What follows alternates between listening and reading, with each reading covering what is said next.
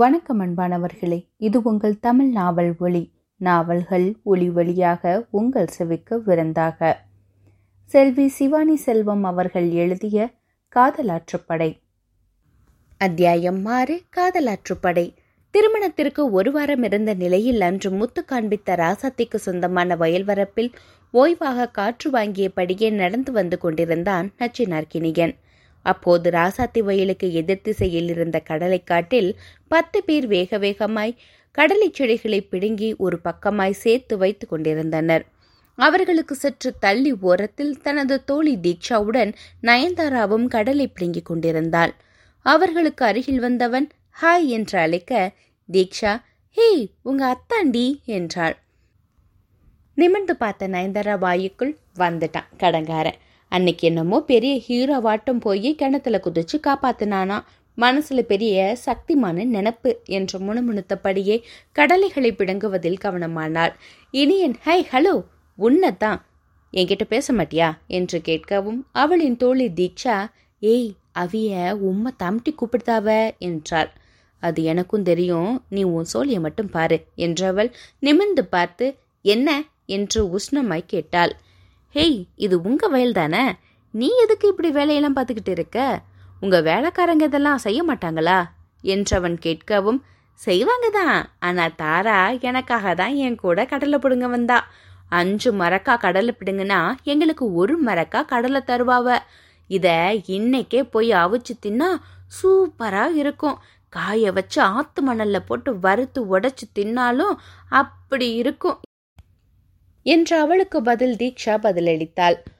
ஓ ஐ C, ஆமா அவங்க பேரு நயன்தாரா தானே, மேடம் என்கிட்டலாம் பேச மாட்டாங்களோ, ஹலோ நயன்தாரா மேடம் நான் யார் தெரியுமா என்றவன் அவளை சீண்ட ஏன் தெரியாம ராட்சசியை காப்பாத்தின ராட்சசன் என்றவள் மனதுக்குள் சொல்லி கொண்டாள். கேட்கல, மனதுக்குள்ள சொன்னா எப்படி கேட்கும், வெளியில சொல்லு என்றதும் திருட்டு மொழி முழித்தவள் தெரியும், நீங்க எங்க அக்காவை கல்யாணம் பண்ணிக்க போற அத்தான் தானே என்றால் நக்காளாக. இனியன் வெரி குட், பட் நான் உனக்கு அத்தான் இல்லை மாம்ஸ், ஓகே இனிமே இதையே தான் நீ ஃபாலோ பண்ற என்று சொல்ல ஓகே மாம்ஸ் என்றால் நயன்தாரா. அடடா கற்பூரணி, சொன்னதும் கப்புன்னு பிடிச்சுக்கிட்ட, வெரி குட், பேசாம உங்க அக்காவுக்கு பதில நான் உன்னையே கட்டிக்கலாம் போலையே என்று யோசிப்பது போல் அவன் பாவனை செய்யவும் கழுக்கென்று நகைத்தாள் தீக்ஷா. ஏ தீக்ஷா என்னடி சிரிப்பு, நானெல்லாம் உங்களை கல்யாணம் பண்ணிக்கவே மாட்டேன், ஹேய் உன்னோட நயன்தாராங்கிற பேரு எனக்கு எவ்வளவு பிடிச்சிருக்கு தெரியுமா, லேடி சூப்பர் ஸ்டார் நயன்தாராவையும் எனக்கு ரொம்ப பிடிக்கும், இங்க பாரு நயன் உங்க அக்காவை நான் கட்டிக்கிட்டா சூப்பரு, கூடவே உன்னையும் எங்களோட வச்சுக்கிட்டா ஆஃபரு, என்ன சொல்ற என்று சிரிப்பை அடக்கியபடியே கேட்க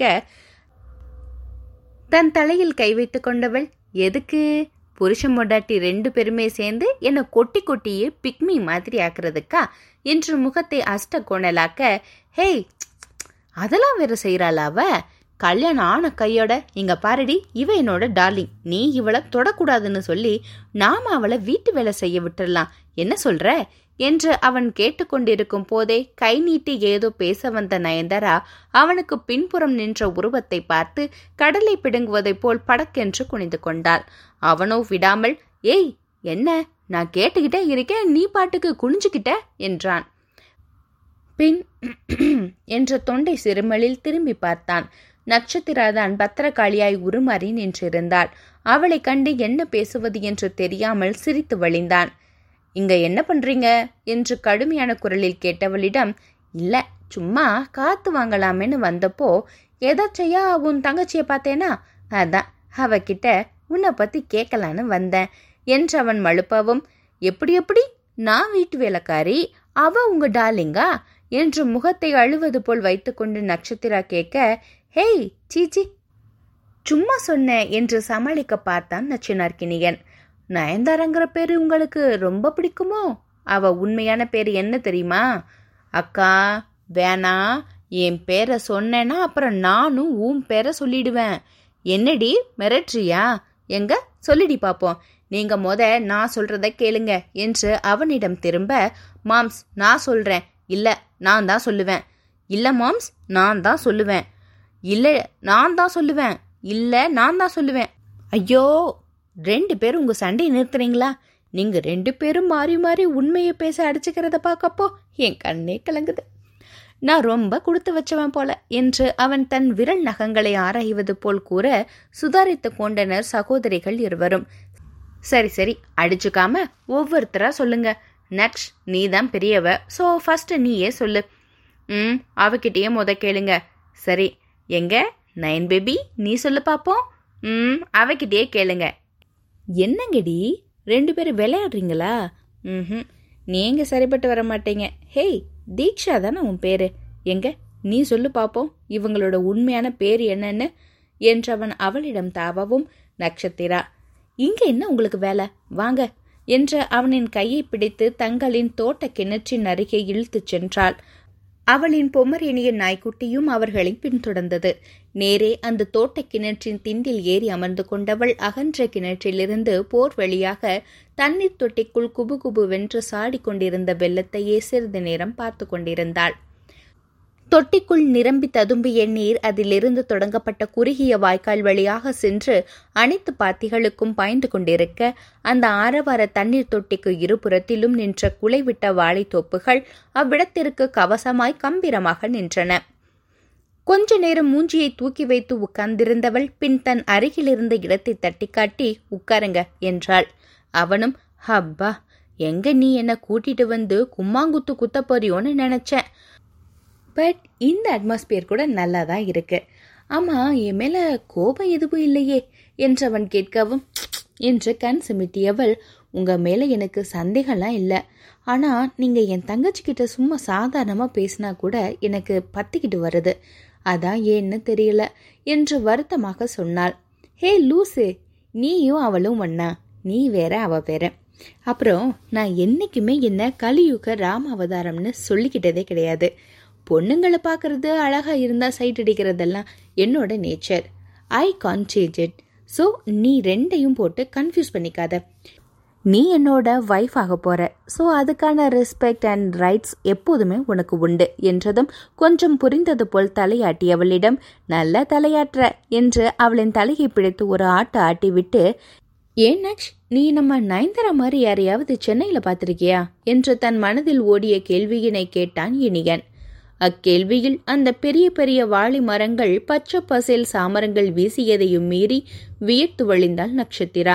பின் உடல் வெளவெளத்து வியர்த்து போய், இல்லையே எனக்கு யாரையும் தெரியாதே என்று திருத்திருத்தாள். பின் மீண்டும் இதழில் வலிய புன்னகையை வரவழைத்து கொண்டு, ஏன் உங்களுக்கு யாரையும் தெரியுமா என்று கேட்டாள். இப்போது தான் திருத்திருத்தவன், இல்லை தெரியாது, சும்மாதான் கேட்டேன் என்று சுற்றியும் விழிகளை ஓடவிட்டான்.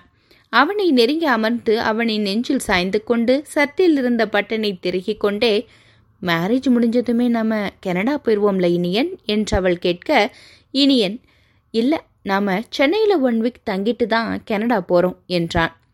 அதில், அங்கே இதுக்கு நம்ம நேராக கனடாவுக்கு போயிடலாமே, இல்லை ஹனிமூன் மாதிரி சிம்லா ஊட்டி அப்படி எங்காவது போயிட்டு கனடா போயிடலாமே என்று அவசரமாக படபடத்தாள். இல்லை நெக்ஸ்ட் 1 இயருக்கு முன்னாடி நான் இங்கேருந்து போகிறப்போ நல்ல மெமரியோடு போகலை, ஸோ இங்கிருந்து போகிறப்ப குட் மெமரியோடு போகணும்னு நினைக்கிறேன். நமக்கான குட் டைம்ஸ் நிறைய உருவாக்கணும் நக்ஸ் என்று அவன் தீவிரமாக சொல்லவும், என்ன சொல்வதென தெரியாமல் திணறியவள் மேரேஜ் முடிஞ்சதும் இதை பற்றி பேசிக்கலாம் என்று முடிவெடுத்தாள். நச்சினார்க்கினியன் இயல்பாய், ஆமாம் உன் ஃபோன் நம்பர் என்ன பாரு, திடுத்துப்புன்னு பேசணும்னா கூட உன் நம்பர் என்கிட்ட இல்லை, நம்பர் சொல்லு என்று தன் ஃபோனில் குறித்து வைத்து கொள்ள கேட்டான். அவள் அந்த 10 இலக்கத்தை கூறியவுடன், நான் எப்போதுமே கான்டாக்டில் நேம் டைப் பண்ணும்போதே அவங்க டேட் ஆஃப் பர்த்தையும் சேர்த்து டைப் பண்ணிடுவேன், எங்க உன் டேட் ஆஃப் பர்த்தை சொல்லு பாப்போ என்று கேட்டதும் எந்திர கதையில் தேதியை சொன்னாள் நட்சத்திரா. அதனை ஃபோனில் சேமித்து வைத்து கொண்ட இனியன், ஹேய் ஏன் பர்த்டே அன்னைக்கு தான் உனக்கும் பர்த்டேவா, அப்போது நம்ம மேரேஜ் அன்னைக்கு தான் நம்ம 2 பேருக்குமே பர்த்டேன்னு சொல்லு. நம்ம ஒன்று பண்ணலாமா நெக்ஸ்ட், நீ என்ன பண்ணுற, நம்ம மேரேஜுக்கு முந்தின நாள் நைட்டு 11:30க்கு இங்கே கிணத்துக்கிட்ட வந்துரு, எப்படியும் அதோ அந்த டியூப்லைட் வெளிச்சம் இருக்கும், அதை வச்சு நம்ம நம்மளுடைய பர்த்டேவை செலிப்ரேட் பண்ணலாம், நம்ம லைஃப் லாங்காக மறக்க முடியாத பர்த்டேவாக இதை மாற்றிடலாம், என்ன சொல்கிற உனக்கு ஓகேவா என்று கேட்டதும் அவள் ஓகே சொல்வதற்கு முன்னமே ஜோனோ ஓகே என்றது. டைம் ஆயிடுச்சு, கிளம்புவோம் என்று கிணற்றின் திண்டிலிருந்து அவன் கீழே இறங்கி நிற்க, போகிற போக்கில் இந்த பர்த்டே பிளானால ப்ராப்ளம் எதுவும் வந்துடாதே என்று பேசிக்கொண்டே அவனுடன் கைகோர்த்து நடந்து சென்றாள் நட்சத்திரா. அவர்கள் சென்றதும் இவ்வளவு நேரமும் அந்த பெரிய குலைவாழை மரத்துக்கு பின்னால் நின்று அவர்கள் பேசுவதையெல்லாம் ஒளிந்திருந்து ஒட்டு கேட்டுக்கொண்டிருந்தவன் வெளியில் வந்தான். திருமணத்திற்கு 4 நாட்களுக்கு முன்பு தங்கள் நண்பர்கள் இருவரை அழைத்துக் கொண்டு பூம்பொழில் கிராமத்திற்கு வந்து சேர்ந்தனர் ராஜசேகர் பிரேமா தம்பதியர். ஆம், நச்சினார்க்கினியனை சீமந்திரபுத்திரனாக பெற்றவர்கள்தாம் அவர்கள். ராஜசேகரும் பிரேமாவும் தங்கள் கல்லூரி காலத்திலேயே பெற்றோரை எதிர்த்து காதல் திருமணம் புரிந்து கொண்டவர்கள். இவர்களின் திருமணத்திற்கு இணையாத பெரியவர்கள் இவர்களை தங்கள் பிள்ளைகள் அல்ல என்று கூறி ஒதுக்கி வைப்பதில் மட்டும் இணைந்து ஏகமனதாக இருவரையும் தள்ளி வைத்தனர். திருமணமான புதிதில் வாழ்க்கை நடத்தவே மிகவும் கஷ்டப்பட்ட ராஜசேகர் பிரேமா தம்பதியர் நச்சினார்க்கினியன் பிறந்த பின்புதான் ஏதோ சொல்லிக் கொள்ளும்படியான ஒரு நிலைக்கு முன்னேறினார்கள். நச்சினார்க்கினியனுக்கு 12 வயது இருக்கும் பொழுது அவர்களின் வீட்டிற்கு வந்திருந்த ராஜசேகரின் நண்பர் ஒருவர் கனடாவில் தமிழ் மற்றும் வணிகவியல் ஆசிரியர்களுக்கான காலி பணியிடங்கள் அதிக அளவில் இருப்பதாகவும் எங்கு ஆட்கள் தேடியும் கிடைக்கவில்லை என்று கூற, சம்பளம் எவ்வளவு என்று கேட்டுக்கொண்ட ராஜசேகர் சம்பளம் ஆயிரக்கணக்கில் என்றும் தங்கும் இடம் போக்குவரத்து செலவு எல்லாமே இலவசம் என்றும் தெரிய வரவும், சென்னையில் இருந்த தங்களுக்கு சொந்தமான இடம் ஒன்றை விற்றுவிட்டு தன் மனைவி மற்றும் மகனுடன் கனடாவில் சென்று செட்டிலாகிவிட்டார். அச்சமயத்தில்தான் கெட்டதிலும் நல்லதாய் ராஜசேகரின் தாய் தந்தையர் சாலை விபத்தில் இறந்து விட்டதாக அறிவிக்கப்பட்டு அவர்களின் சொத்தும் ராஜசேகரை வந்தடைந்தது. தன் சொத்தின் மூலம் வந்த பணத்தை எல்லாம் நம்பி ஷேர் மார்க்கெட்டில் போட்டவர் தன் நண்பனின் தொழிலும் பார்ட்னராக சேர்ந்து கொண்டார். விஜயலட்சுமி அவரின் புறம் இருந்தமையால் தொட்டது அனைத்துமே துளங்க 4 ஆண்டுகளில் அவரின் செல்வாக்கும் உயர்ந்தது. அதன்பின் தன் முழு கவனத்தையும் தொழிலிலேயே செலுத்தினார் அந்த பிசினஸ்மேன். நன்னிலைமைக்கு வந்ததும் அவர் பிரேமாவிடம் கூட பள்ளிக்கு செல்வதை நிறுத்திவிடச் சொல்ல, ஆசிரியர் தொழிலில் மிகுந்த ஈடுபாடு கொண்டிருந்த பிரேமா, இதில்தான் எனக்கு மன நிறைவு இருக்கிறது என்று கூறி மறுத்துவிட்டார். இப்படியான அவர்களின் தெளிந்த நீரோடை போன்றதொரு வாழ்வில்தான் ஒரு நாள் நச்சினார்க்கினியன் தான் சென்னைக்கு செல்ல விரும்புவதாக கூறினான். முதலில் மறுத்த பெற்றோர்கள் பின் அவனின் ஆசைக்கு இணங்கி சம்மதித்தனர். சென்னைக்கு வந்தவன் ஃபேஸ்புக்கில் தொடர்ந்து நட்பு பாராட்டிய தன் பள்ளி தோழர்கள் கௌதமையும் பரணியையும் சந்தித்து பழைய நட்பை புதுப்பிக்க 6 மாதத்தில் மூவரும் கம் போட்டார்போல் பிரிக்க முடியாத நெருங்கிய நண்பர்களாயினர். விளம்பர படம் ஒன்று எடுக்கும் ஆசையில் தங்கள் பெயர்களின் முதல் எழுத்தை கொண்டு GPN என்னும் விளம்பர ஏஜென்சியையும் ஆரம்பித்தார்கள் அந்த சகாக்கள். நட்பின் நெருக்கத்தில் மூவரும் ஒன்றாகவே தங்குவதற்காக தன் தந்தையிடம் பணம் அனுப்புமாறு கூறி ராணி அண்ணாநகர் அடுக்குமாடி குடியிருப்பில் உள்ள ஒரு பிளாட்டையும் தன் பெயருக்கு மாற்றினான் நச்சினார்க்கினியன். அங்கு வந்த பிறகுதான் அவனின் இயல்பில் பல மாற்றங்கள் நிகழ்ந்தன. எதிலும் நாட்டமில்லாமல் இருந்தவனையும் கண்ணாடி பார்த்து தலைவாரச் செய்தாள் ஒருத்தி. அந்த ஒருத்தியிடம் தன் காதலை தெரிவித்துவிட்டு பிரேமாவின் உடல்நிலை சரியில்லாமல் போனதால் கனடாவிற்கு சென்றவன் திரும்பி வந்த போதுதான் கத்தி பாய்ந்தது அவனுடைய இதயத்தில். ஆம், அவளுக்கு திருமணமாகிவிட்டது என்ற செய்திதான் அவனின் காது வழியாக நுழைந்து குறிபார்த்து எரிந்தது போல் சரியாய் அவனின் இதயத்தை தாக்கிற்று. இந்நிகழ்வில் முற்றும் உருகுலைந்து போயிருந்தவன் தன்னையும் மீறி அடிக்கடி எதிர்வீட்டு பால்கனியை நோக்கிச் செல்லும் தனது பார்வைக்கு கடிவாளம் போட முடியாமல் தன் நண்பன் கௌதமின் வற்புறுத்தலால் அனைத்தையும் விட்டுவிட்டு கனடாவிற்கே திரும்பி சென்று விட்டான். அங்கு சென்றும் சிறிது காலம் எதையோ பறி கொடுத்தது போலவே தெரிந்தவனை பின்பு ராஜசேகரும் பிரேமாவும் இணைந்துதான் தங்கள் கவனிப்பில் கொஞ்சம் கொஞ்சமாய் அவனை இயல்பு நிலைக்கு அடையச் செய்தனர். அதில் கொஞ்சம் மாற்றம் கண்டவன் தன் தந்தையுடன் இணைந்து அவருடைய தொழிலையும் கையில் எடுத்துக்கொண்டான். அந்நிலையில்தான் அவனை தொந்தரவு செய்து இந்தியா இழுத்து வந்தது ஜோனோ. வந்தவனுக்கு இங்கு இருந்த சூழ்நிலையும் ஜோனோவின் வழிகாட்டுதலும் அவனின் பழைய இயல்பை மீட்டெடுத்தது போல் தோன்றின. தான் முன்பு போல் நயன்தாராவிடம் கேலி பேசியதும், சுரேஷிடம் வந்து பாருடா என்று சண்டைக்கு நின்றதும், ராசாத்தி மற்றும் அவருடைய கணவர் அருணாச்சலத்திடம் தனக்கு தோன்றிய பாசம், கனிவு, அக்கறை என்ற அனைத்துமே அவனுக்கே அவனை வித்தியாசமாக காட்டின. மகனின் திருமணத்திற்கு 4 நாட்களுக்கு முன்பு பூம்பொழிலுக்கு வந்து இறங்கிய ராஜசேகர் பிரேமா தம்பதியர் கூட அவனின் கலகலப்பை கண்டு வியந்துதான் போயினர். அத்திருமணம் அவனுக்கு எவ்வளவு முக்கியத்துவம் வாய்ந்த ஒன்று எனவும் புரிந்து கொண்டனர். காலையில் 10 மணிக்கு பூம்பொழில் கிராமத்திற்கு வந்தவர்கள் நட்சத்திராவிற்கு தாங்கள் வாங்கிய ஆடை அணிகளுடன் அவளை பார்க்கச் சென்றனர். வந்தவர்களுக்கு உடனே காபி கப், நெய் பிஸ்கெட் மற்றும் ஜாங்கிரி நிரம்பிய ட்ரேயை கொண்டு வந்து நீட்டினார் ரேவதி. இவர்கள் இன்று வருகிறார்கள் என்று தெரிந்ததுமே காலையிலிருந்தே குளித்து சேலை கட்டி காத்திருந்த நட்சத்திரா அவர்கள் வந்ததும் ஹாலிற்கு வந்து, "வாங்க ஆண்டி, வாங்க அங்கிள்" என்று முகமன் கூறி ஆசீர்வாதம் வாங்கினாள். பிரேமா அவளை தனக்கு அருகில் அமர்த்தி வைத்து நாடி பிடித்து கொஞ்சி கொண்டிருக்க அதை பார்த்து ஓரத்தில் நின்று கொண்டிருந்த நயன்தாரா "ரொம்பதான்" என்று முகத்தை நொடித்து கொண்டாள். அதை பார்த்த நச்சினார்க்கினியனின் முகத்தில் புன்னகை அரும்பியது.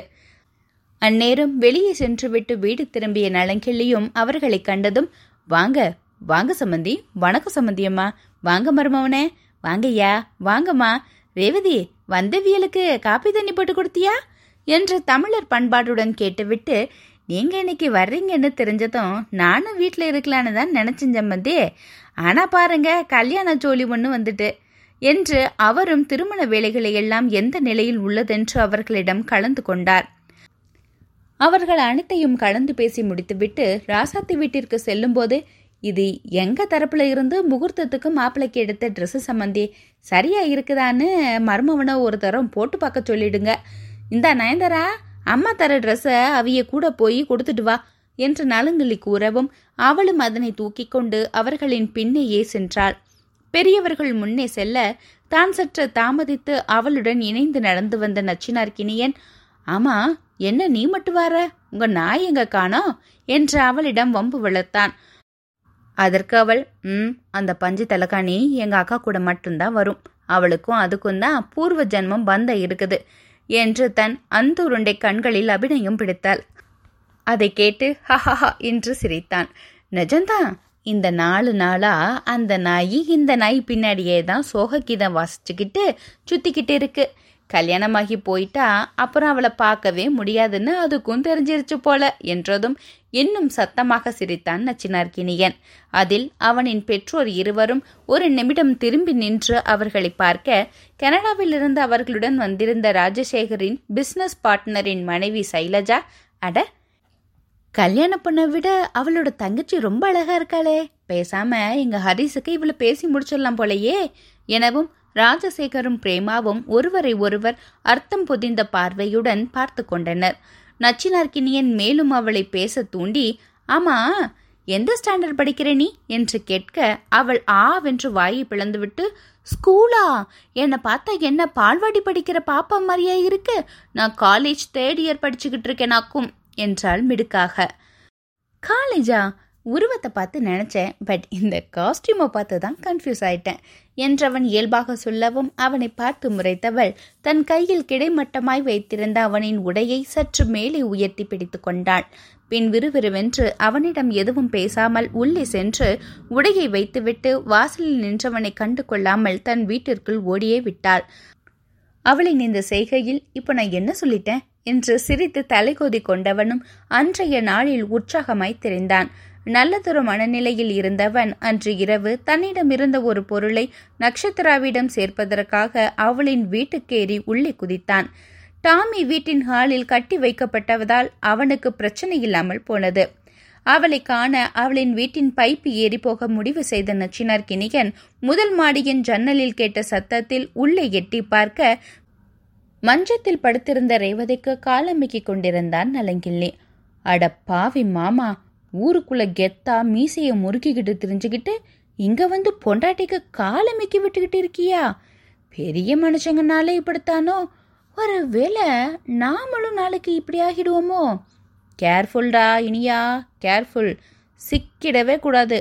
முதல்லையே நம்ம மேல ஒரு ரெஸ்பெக்ட் கொண்டு வந்துடணும்" என்று தனக்குத்தானே பேசியபடியே அந்த முதல் மாடியின் பால்கனி வழியாக குதித்து 2ஆம் அறையை எட்டி பார்த்தான். அது சுரேஷின் அறை. "அட, இந்த பயவுல இந்த வீட்டுக்குள்ளேதான் இருப்பானா? இவனை பற்றின சுயசரிதையை தெரிஞ்சுக்காம விட்டுட்டோமே.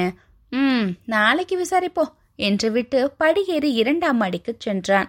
அங்கு திரும்பியதும் முதல் அறையை எட்டி பார்க்க மெத்தையில் குப்புற படுத்திருந்தபடியே லேப்டாப்பில் வேலை பார்த்து கொண்டிருந்தாள் நட்சத்திரா.